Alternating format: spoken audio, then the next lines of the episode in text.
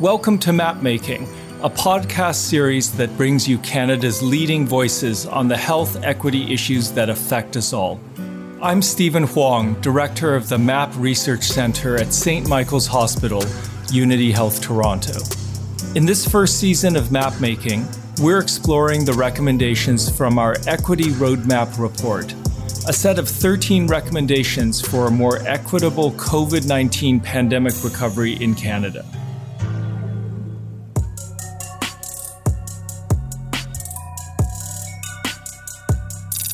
There was a moral cost to us as a society to accepting this, to stepping over people, to having people, you know, freeze outside in the winter. There is a cost on all of us that I think impoverishes us on a moral level.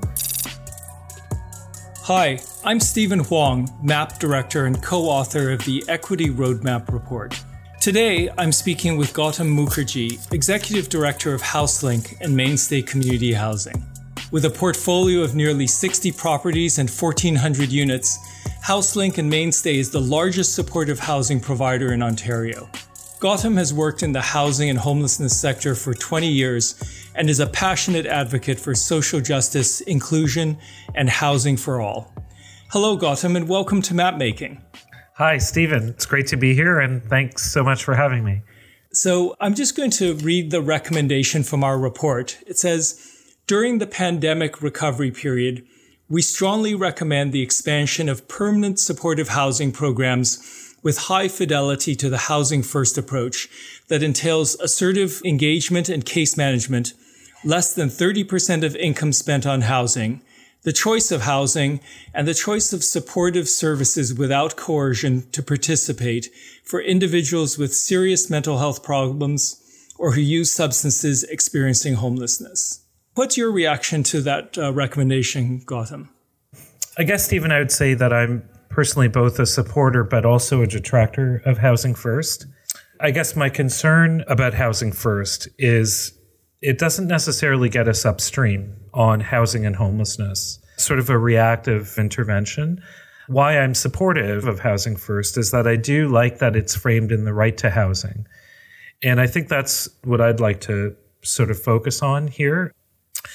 When I talk about or think about the right to housing and in relation to housing first, for me, the sort of the foundational framing around housing and supportive housing is that housing is itself supportive. So then when we talk about health, uh, housing as a determinant of health, I'm not sure if, there, if I have a better way of saying it than that housing is also health. Uh, it's not a clinical intervention. It's not a health intervention, but it is a health intervention if you look at all of the all the data, all the evidence, if you look at what people who are experiencing homelessness say in the Toronto Street Needs Assessment, there were recent surveys done of people living outdoors in encampments during the pandemic.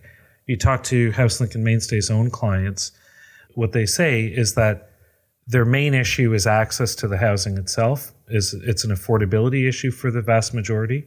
And then we know, and Housing First evidence also confirms this, that people's trajectories change once they have the housing. So I'd really like us to to sort of hone in even more on the concept of housing as a not the concept but the fact of housing as a right and how we how we help achieve that reality and the concept that housing is in and of itself supportive. So how we make housing first happen i guess in a more broad universal way.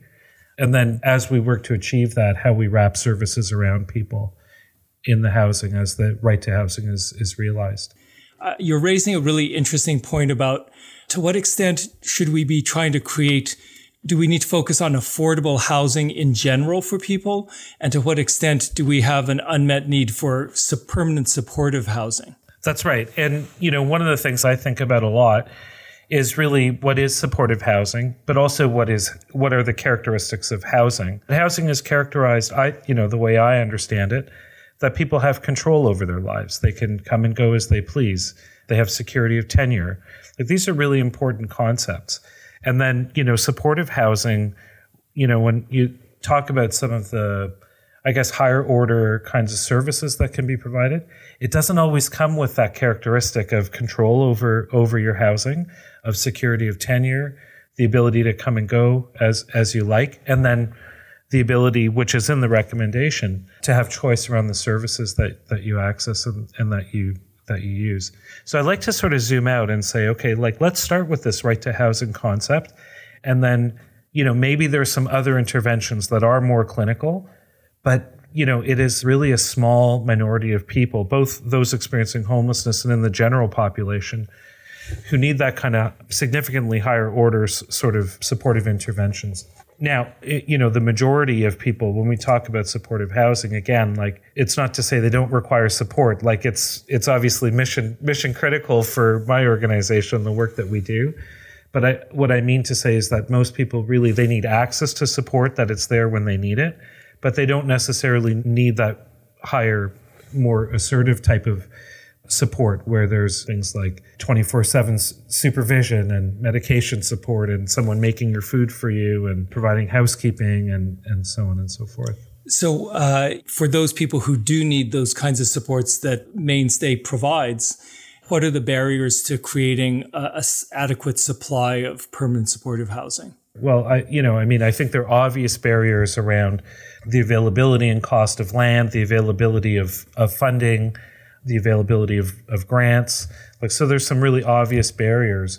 I think, again, what I sort of have been thinking about a fair amount lately is that at the structural level, there are some other barriers that we need to un- untangle as well. That certainly in my organization we're, we're trying to do, right? So, one is really meaningfully, as Canadians, meaningfully believing and accepting that housing is, is a right. It's a right even for people with mental health and addiction issues. You know, on the flip side, you've got some structural and and some sort of ideological pieces um, in our society, right? So one is as much as we sort of think that we're and we are advancing around stigma against around mental health, but at the same time, there is still this belief that some people have overtly and some still sort of hold less overtly that mental health and addictions are the reason why or the cause of homelessness. So, you know, I think to sort of really start to realize the right to housing, we really need to ideologically f- sort of flip that around that, you know, absence of housing is the cause of homelessness. And in the current system, I think for some individuals, their own mental health or addiction issues at the individual level may be the reason they wind up homeless. But again, like if we're going to get upstream, I think we need, really need to interrupt that sort of that sort of thinking. And then the other one is also the extent to which ownership of property, ownership of land is seen as this, you know, great Canadian good or Canadian way. And what happens then is is that more and more individual it sort of individualizes us and you know for people who own property their own sort of wealth and well-being gets tied up in the property and then you you know you sort of see that introducing supportive and affordable housing nearby becomes a sort of a, an individual threat. And then we don't realize that as a community we're all impoverished by the consequences of that kind of thinking which is homelessness and more acute mental health and physical health and addictions issues and, and other and other kind of consequences. I think that you know what always has struck me is the fact that the, the way in which housing is created and how it, the financial and economic aspects of how it is an investment or a wealth generator has created huge inequities in our society. And the COVID pandemic has really just brought those inequities to even more uh, stark contrast. So I, I wonder if it's such a big issue that addresses not just the availability of housing for certain people, but the way we think about something that's fundamental to our existence, which is where we live. How do we go about changing the way that we think about housing and the way that we think about how government needs to intervene, not on behalf of just those who are in greatest need, but on behalf of our society as a whole? Yeah. I mean, I think maybe one of my large Achilles' heels is how how I'm an optimist, but also in my own job, doing my best to to make it you know make a difference with with the folks that I work with in this in this organization.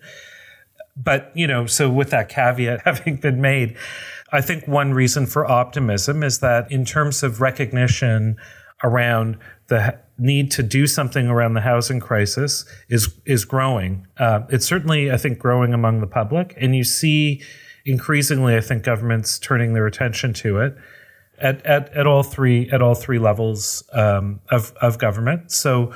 I, am optimistic. I don't think it's fast enough. I mean, I think, you know, we talk about the incremental realization of rights in Canada. And I think with housing, something so fundamental, just like healthcare, I think that we should we should work to get action sooner. But I mean, I think on the flip side, Stephen, is that in housing and in some other aspects today, we're just talking about housing. But essentially, I think since you know the late '90s, we've allowed things to get so acute and dire in the housing system in Canada that you know it doesn't take much to make things a little bit better for a lot of people. I think that's sort of the place that we're at in early 2022. So I, I'm optimistic, but I think we have to turn the taps up. We have to turn turn the volume up around uh, programs for affordable housing. Absolutely, I think that has to be a high priority. I actually have a, a, a, question on a slightly different note. As you know, I'm a physician and I take care of patients within the healthcare system. And there is this huge need for healthcare and housing to work together rather than in silos. And I'm wondering, in your experience, have you seen this siloing effect affect the people that are housed by Mainstay? And do you think that we need to work together more? Yeah, although again, you know, I don't, I'm not sure that the that the siloing in in housing and healthcare is the biggest issue that our population deals with. I, you know, we work very hard to connect our tenants to primary care in particular, and you know, during the pandemic, the impact has been very severe for our tenants in terms of the retraction of in-person services. But we do see a lot of people who come to live with us, you know, not had a, having a, had access to healthcare for a long, long time. And so you get this real buildup of unaddressed, both, you know, mental and physical health issues as a result. So if you want to talk about siloing around housing and healthcare, and, you know, on the good side of some of the work during the pandemic, there's been some work done around this. But again, how do we get upstream and get better mental health and, and primary health services to people when they're experiencing homelessness. Although, you know, again, with the caveat that we shouldn't accept that people are homeless, but, you know, as long as they are, I think, you know, when people come to Mainstay seven years without having seen a doctor, there is a significant silo issue there that we should address before they before they come to HouseLink and Mainstay. And one of the things that you know, I think we envision doing something about in, in our in our work in housing is the fact that mental health services, at least, and I think substance use services as well, have become quite atomized or individualized, where you know you've got individualized relationships between, say, mental health workers and organizations and clients. We call, you know, it's this like community mental health approach, right? So, you know, one of the things we'd like to do is think about how can we create places where the siloing can be sort of broken down in a geographical sense, right? So you've got you've got one place and there's, you know, sort of enough people there that we can sort of build in things like clinics and having on-site clinical services while at the same time it's like a normal place to live, right? It's not this like institutional place where just people with particular challenges live. So like that vision of of a of an inclusive community where people can access the services that they need, all, all kinds of people can access the services they need, is the role we say we see us playing in, in addressing what you know what you describe as as the as the silos in housing and health. Yeah, well, you know, uh, you've really laid out the kind of the approach so well. I think that it really rings true that the, often there are significant health needs that have been neglected, and housing is the first step to health. It's not sufficient by itself, it's, but it, it's necessary. And, and I think that making those connections is really important. But you've also made a, a comment which I think really rings true, which is that the need for people to have community and inclusion in a setting that is not an institution or some kind of treatment facility. It's really, it's their home.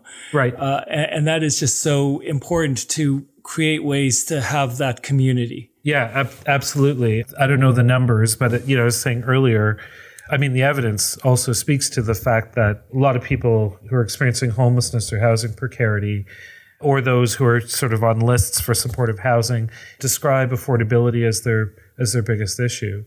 And then, you know, once you get in, whether it's supportive housing or just sort of broadly speaking, affordable housing, I think sort of there's two sides to the coin around affordability, right? So one side is how much rent do you pay? And then the other side is how much money, how much money do you have? And where, you know, where the rent is very low, people without means, without a lot of money, uh, you know, I've sort of described that they can be held hostage to the apartment, right? And then, you know, when we create communities like, you know, the only communities that we offer in supportive housing that we own at HouseLink and Mainstay, all the units are affordable. All the units are targeted to people who are eligible in terms of having mental health challenges. And, you know, even those people who feel like, hey, you know, I'd like to I'd like to live in that building over there where somebody who, you know, even sixty, seventy thousand dollars a year is they don't have that choice because they just can't afford it. You know, they have to stay where the rent is low. There are we do have a lot of tenants who like knowing that everybody in the building may have had some similar sort of challenges as them, but also a lot who, if they could find affordability and and live in a in a more inclusive community or a more diverse community, would would do that. So you know, we're working to provide those kinds of options. So, uh, what do you think will help open doors the most, both uh, at a societal level and then also at a at the programmatic level? I, th- I mean, I think if there was one lever that that could be pulled again quickly, this is back to the housing first thing, but more broadly, it is to do better on the income side for all you know for all Canadians, right? Or we're just talking about Ontario. I think the some of the big barriers and some of the big drivers of homelessness are things like the amount people get to pay the rent. Those who are on, on social assistance is for disability is under 500 bucks a month. So that's one one piece where I think there's a lever that can be pulled pretty quickly. Um, I think the other barrier is really for us to produce more housing that I'm concerned about. It is just that just the availability of, of funding to support us to to construct new housing. I mean, I'm always struck by the fact that there's a tremendous cost to doing things the way we do it now. I mean, we just have to look around and see, you know, homeless people on the street riding the TTC at night to keep from freezing to death, enormous amounts of money being spent to rent hotels to provide temporary solutions to homelessness and after all that money is spent, all these people are still homeless rather than permanently housed. And so there's an enormous cost to, to our society, to our city, to doing things this way. And yet, if we want to make the argument that it's more cost effective or, you know, would save certain costs if we were to house everyone, is that a dangerous path to go down? Because at one level, it's true that it's an incredibly inefficient you know, approach that we're taking now. But if we start talking about, oh, this will save us money, are we somehow compromising on the principle that it doesn't matter if it costs us money or saves us money, it's the right thing to do. We don't have conversations about, well, will sending our children to school save money or, or cost money? We know it's the right thing to send our kids to school. So should we talk about housing and supportive housing in that way or not? I mean, I think it can have its place, but that is exactly the reason why. Like, your question is exactly the reason why I talk instead about how homelessness impoverishes us. And I talk about the right to housing. And I also talk about housing as a, you know, as a determinant of health. But, you know, when you think about the idea of homelessness impoverishing us, it does sort of talk about, you know, the relative costs to society, to, to government on the budget of homelessness, which is significant. But also, there is a moral cost to us as a society to accepting this, to stepping over people, to having people, you know, freeze outside in the winter. Like there is a cost on all of us that I think impoverishes us on a moral level. Um, people we know, people who are dealing with mental health challenges, people who are dealing with addictions issues, people who are experiencing homelessness, they have things to contribute to society. And as long as they're subject to being homeless, that contribution as a society, we're, we're missing out on those. So I, am wondering what would someone listening to this podcast who is your average member of the general public who's not someone who builds housing and is not a, a political leader, what can they do to help make this happen? talk to your friends, talk to your family about stigma, about reversing the view, reversing the conversation around any sort of blame uh, being assigned around homelessness and changing the conversation to the recognition that you know homelessness doesn't does impoverish all of us and of course it you know the impact on people who go through it have some compassion and and desire to to change the conversation and to and to change that reality to make it not not occur anymore. I think like that's what the average person can do. And then I think those of us who are sort of politically engaged, you know, concerned about concerned about politics. One thing, like we've sort of, I don't know if deliberately or like assiduously avoided talking about it, but one of the things I would uh, kind of observation I would I would offer too is that like as Canadians in the political system, we get sort of really hung up about which jurisdiction is responsible for an, an issue. Is this a federal government fault or provincial government fault? And Ontario is unique in the whole world where social housing is funded by municipalities. This is, happens nowhere else in the world. So we're really into the thick of jurisdictional, you know, shenanigans here. So I think for listeners who are involved in politics, you know, I would say we can sort of talk about that about who's responsible for this. I think all you know all levels of government should do more. I think the next generation. I'm in my mid 40s, so talk about say millennials and maybe less concerned about that and more just like we have a problem, and I don't really care about you know which jurisdiction is responsible. I just want to solve it. But you know, I think you know we need to sort of take it to people involved in politics at all three levels of government to say, I don't want to hear about this is this is a provincial matter or this is a federal matter. I just want a solution. Um, so that's what those are the couple things I think that those listening who aren't involved directly involved in the system like we are, you know, I'd encourage them to start doing. Yes, and I absolutely want to echo your comment that homelessness and the lack of affordable housing impoverishes everyone it is really something that has an incredible negative effect on our society. And if we can create more affordable housing for everyone, we would all be richer for that. Absolutely. So, Gautam, I have three final questions that we like to ask all our guests on map making.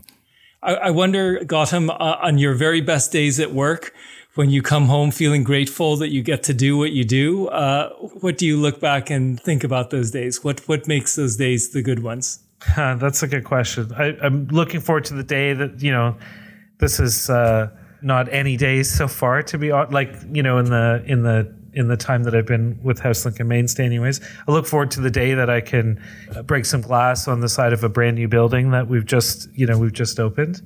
And you know, the, so the good days are the days where we do sort of advance the ball toward toward that goal, which you know, I, I think at our organization, anyways, we're making good progress. The other one that might be more relatable in a way, but less concrete in a sense too, is just like the days where you impact the conversation in the ways that we're talking about, helping people understand that mental health and addiction issues are not the fault of fault of individuals, and this this sort of vision around uh, really realizing the right to housing for all and the impact that that would make on individuals in our in our society. Those are those are great days you know when when that energy around that uh, that that vision is spread one person further are the are the really exciting days for me. So on your toughest days at work, what gives you hope and motivates you to continue on? Yeah, as I said earlier, I mean, I'm an optimist, so I think we're making progress. Uh, you know, what makes it a tough day is just the fact that, as you know, as we've said, this is ongoing. Uh, the place that we're at right now as a country we've been in this place for too long. So that's what makes it, I think, makes it tough. And we, you know, we see that homelessness is not not getting better in our city. That's what makes it tough. where I get hope is the fact that I, you know, I think increasingly there is a recognition. You see, like, there's a housing commissioner at the city of Toronto now. Uh, the city's putting more and more resources into housing. Um, I just see like housing is like the number one issue for more and more Canadians, like right across the country. And more and more governments are seeing they, they need to do something in terms of policy around it. So I, I know that we're heading to a better place. I would like us to get there much faster. So I get hope when you know we get some energy around pushing to get there. Yeah, I absolutely agree with you that uh, you know now is a, a, moment of opportunity like never before. I've never seen people talking about the need for affordable housing and the problem issue of homelessness than than we are seeing right now. And I've never seen young people so engaged in the issue uh, previously. Yeah, it's unacceptable, and people see it. So now we got to we got to mobilize more. I'm wondering how would you finish complete the sentence thriving is yeah thriving for our country I think is realizing the right to housing. It's housing for all. That's how we thrive. I'm biased because I'm in housing. Yeah. Well, uh, we know that you're doing great work, and HouseLink and Mainstay are, are really part of that solution and, and making a difference every day. So we, we're just thankful that you and everyone uh, at your organization are doing such great work. But thank you, Stephen. And yeah, and I agree. We have to we have to do this work. Gautam Mukherjee, thank you so much for joining us today. Thank you. Yeah, we should we should do more of these. You've been listening to Map Making. MAP is a St. Michael's Hospital research center dedicated to creating a healthier future for all. We partner with communities and researchers across Canada to understand inequities from the inside out and from the ground up. Based on what we learn, we develop programs and solutions to address inequities and help make sure everyone has the opportunity to thrive. We work with government leaders to help improve policies and bring our programs to more people across Canada. Learn more at maphealth.ca. I want to acknowledge the sacred land on which MAP and St. Michael's Hospital operate. This land is the territory of the Huron Wendat and Petun First Nations, the Seneca, and most recently the Mississauga of the Credit First Nation. We are grateful to have the opportunity to work in the community on this territory. We are also mindful of broken covenants and the need to strive to make right with all our relations. This podcast is produced by Emily Holton with associate producer Samira Prasad Technical production is provided by David Grine of the Acme Podcasting Company. I want to acknowledge and thank the St. Michael's Foundation and our incredible donors, as well as Staples Canada, for their support and commitment to MAP's work. We've partnered with this team at Staples to create Even the Odds, an initiative to raise awareness of inequity in Canada and to help build vibrant, healthy communities. You can learn more at staples.ca slash even the odds. I'm Stephen Hwang. Thank you for listening. Take good care, and we'll see you next time.